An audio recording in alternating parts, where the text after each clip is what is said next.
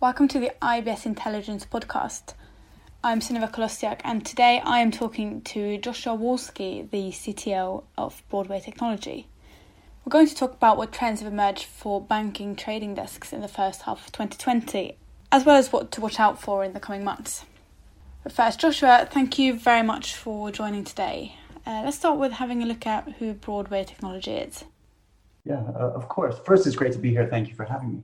Broadway Technology was founded in uh, 2003, and we're a provider of front office technology for large and medium sized sell side institutions, primarily focusing in FIC, fixed income, foreign exchange. We provide basically the systems that the trading desks and the sales desks use to service their incoming customer inquiries and trading needs.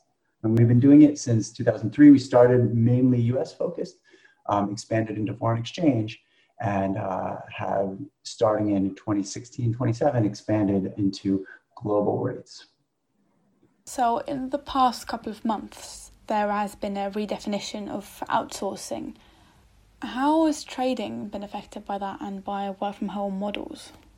It's interesting to watch what's happened as sell side institutions and in some ways the economy at large has kind of experienced COVID 19, reacted, realized, and evolved. I remember uh, thinking, you know, early on, the first response and firms across the world experienced this, but when you think about you know, banking and sell side financial institutions as well as software providers, it was what do we need to do to kind of survive? How do we position ourselves to make sure that we can operate our business? And this was March, right? People are figuring out can I work from home? If I were to ask, go back and ask CTOs and CIOs of banks in January, could you imagine a world where 80% of your workforce was working from home in four months? They'd say, that's crazy. That would never happen. Yet, lo and behold, that's exactly what happened. So the first reaction was, how do we do it? Then I think people started to say, okay, now that we've done it, when is it going to end? And no one was really thinking about it being the new norm, but thinking about just getting through it. And over the past couple months, the realization that this is the new norm has really taken foot, and people are getting back to business as the new usual. Um, so, getting back to your question, what does that mean? I kind of see work from home almost as an acceleration of a theme that's been impacting the financial industry for centuries almost. And really, what it is, it's the decentralization of trading activity, right? Trading pits gave way to dealing rooms, which gave way or embraced electronic trading. And ultimately, what it meant was all the participants were physically getting further and further away from each other.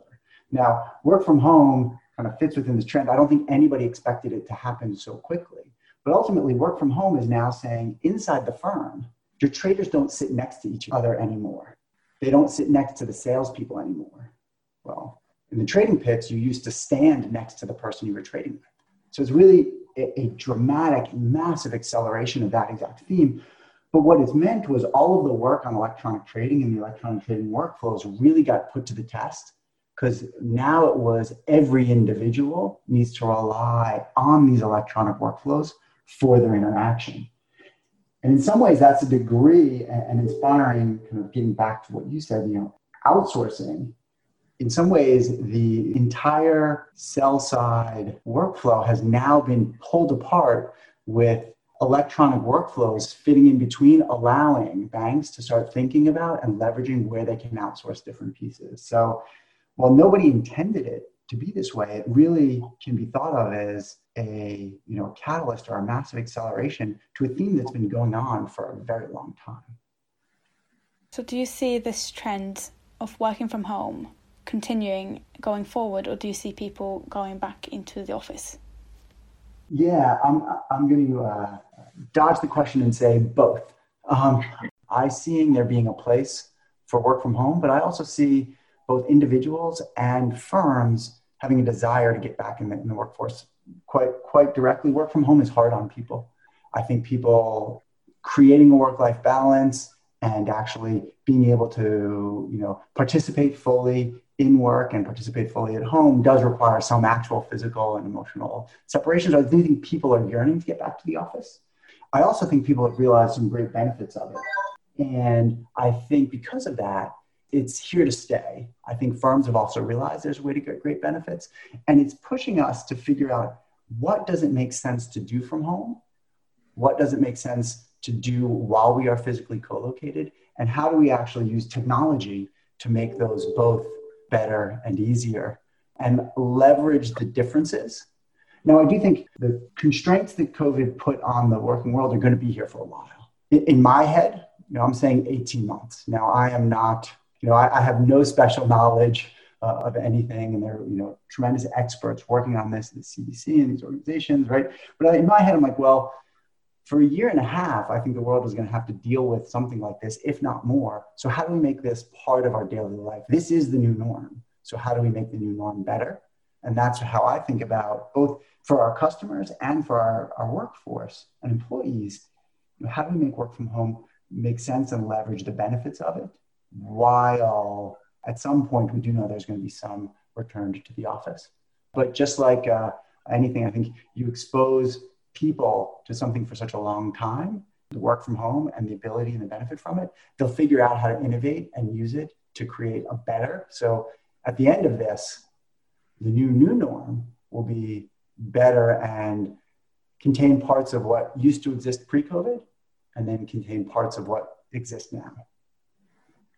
So, if you look at FICC trading specifically, how has that been affected and how are workflows changing? Yeah, I think there's two main changes that, that I'm seeing that are in some ways two aspects of the same theme. But what it is is further decoupling a workflow and a coordination between the customer facing and customer servicing side, typically your sales desk or your large distribution firms, and the risk taking side for managing market risk. Um, ultimately, a sell side firm and FICC needs to manage that. They have inventory and risk they're looking to manage, and they obviously have a customer base that they're working with.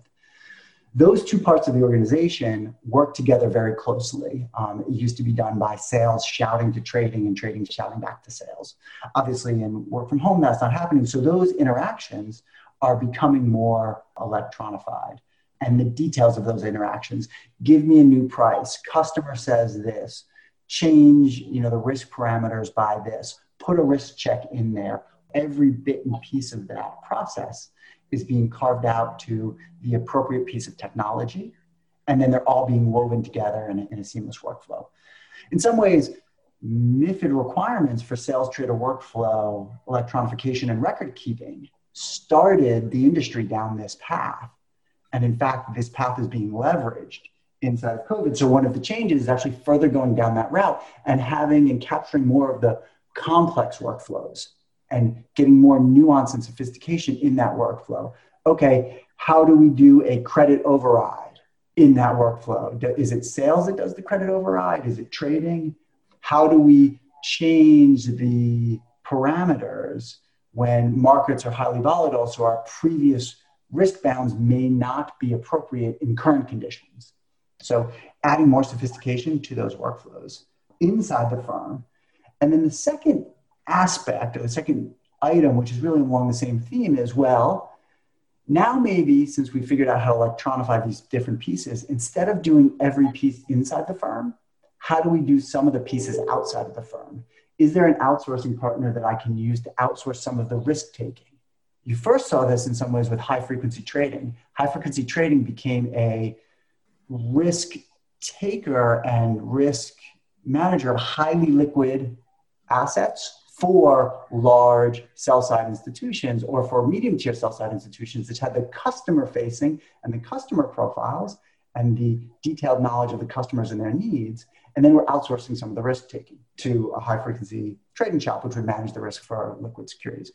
I think you'll start to see more of that capability saying, well, maybe I have a good partner that can handle my overnight trading because I'm a bank, I work European hours, I don't have an Asian desk, I don't have a desk covering Asia, but I have customers who care about Asia.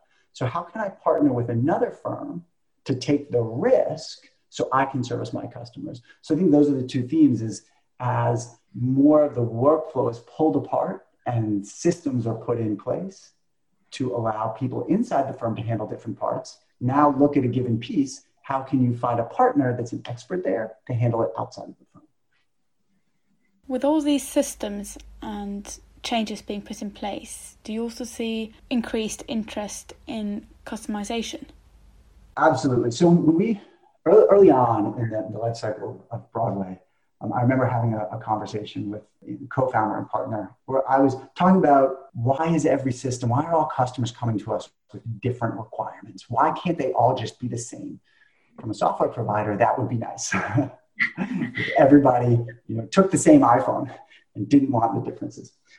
And we got into a conversation, and it really became clear to me that different organizations have different internal processes and have different workflows that represent those internal processes, which ultimately represent the values of that firm. Those values and the fact that firms have different values and value things differently, some service real money clients, some service more hedge fund type clients, some service large corporations, right?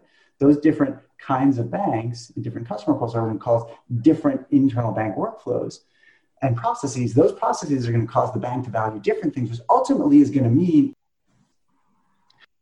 the market only exists because firms have different processes.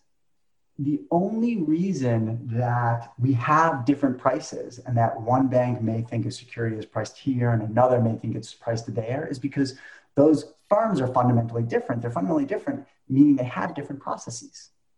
So if everybody were the same and there were no customization, there wouldn't be a market because there would be one price and there would be an answer. So, fundamental to the very nature of markets is differing perspectives. Differing perspectives create differing values, create differing prices. Different perspectives also create different processes and create different workflows. Those workflows, as you then talk about electronification, need to be represented in software.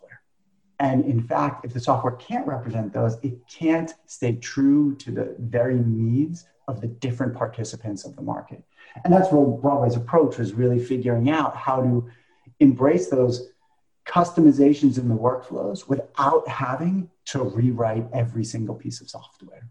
So we almost flipped the problem on its head and said customization is the thing that powers the market let's figure out how to make that easy from a software perspective. And also realize that as we make things more electronic you're going to have to manage complexity because that's one big topic. How do you manage complexity? How do banks manage complexity going forward? As more and more becomes electronic as well as how do you also then manage uniqueness and differences of perspective which is what makes the market and lastly, um, let's take a look at FX trading too. Do you see that becoming more reliant on third parties as well? So FX trading, I, I think similar to, to other areas, the ability for people to do the parts of the trade and parts of the interaction that they're great at, and then leverage partners or third parties to handle parts of the interaction that they want to provide to their customers, but maybe they're not the most efficient and economical and best way to do it. Um, I think you'll see that evolve uh, and continue to evolve in foreign exchange. One of the things that's interesting about foreign exchange as a customer base, there is a utility aspect to foreign exchange. Ultimately, global capitalism requires foreign exchange, right? I have a shipment that I'm taking delivery on and I need to pay in euro, but maybe my customers pay me in dollar. So I, as a corporation, I have a fundamental need as utility for foreign exchange. Um, because of that, I, as a corporation, I'm going to need certain things from the banks that I work with. So, banks then on the other side are put in a position where they want to provide full service offerings to their customers. In order to provide a full service offering, you've got two ways to do it. Either you figure out how to build and manage and do everything yourself, or you figure out how to white label or embed other capabilities in some ways you know oem you know original equipment manufacturing kind of embedded into the service the bank provides. And that's really what outsourcing is and using third parties for part of the trade. I talked earlier about you know the separation between the customer management and the risk. And i think in foreign exchange we are seeing it. The overnight example i gave before is a great one where one bank could leverage overnight risk management capabilities of another bank. Another great example is one bank might manage high frequency trading provided liquidity for you know, G3 currencies. Is another example, but I see it continuing to evolve, especially as these workflows get split up into little pieces, um, figuring out how to leverage a party to do that piece, allowing larger sell side institutions to focus on what they're great at, which you know could be full service for their customers. Great breadth of product, great breadth of reach, and then being able to leverage partners on the back end to handle different pieces of the trading lifecycle. Thank you. Wonderful.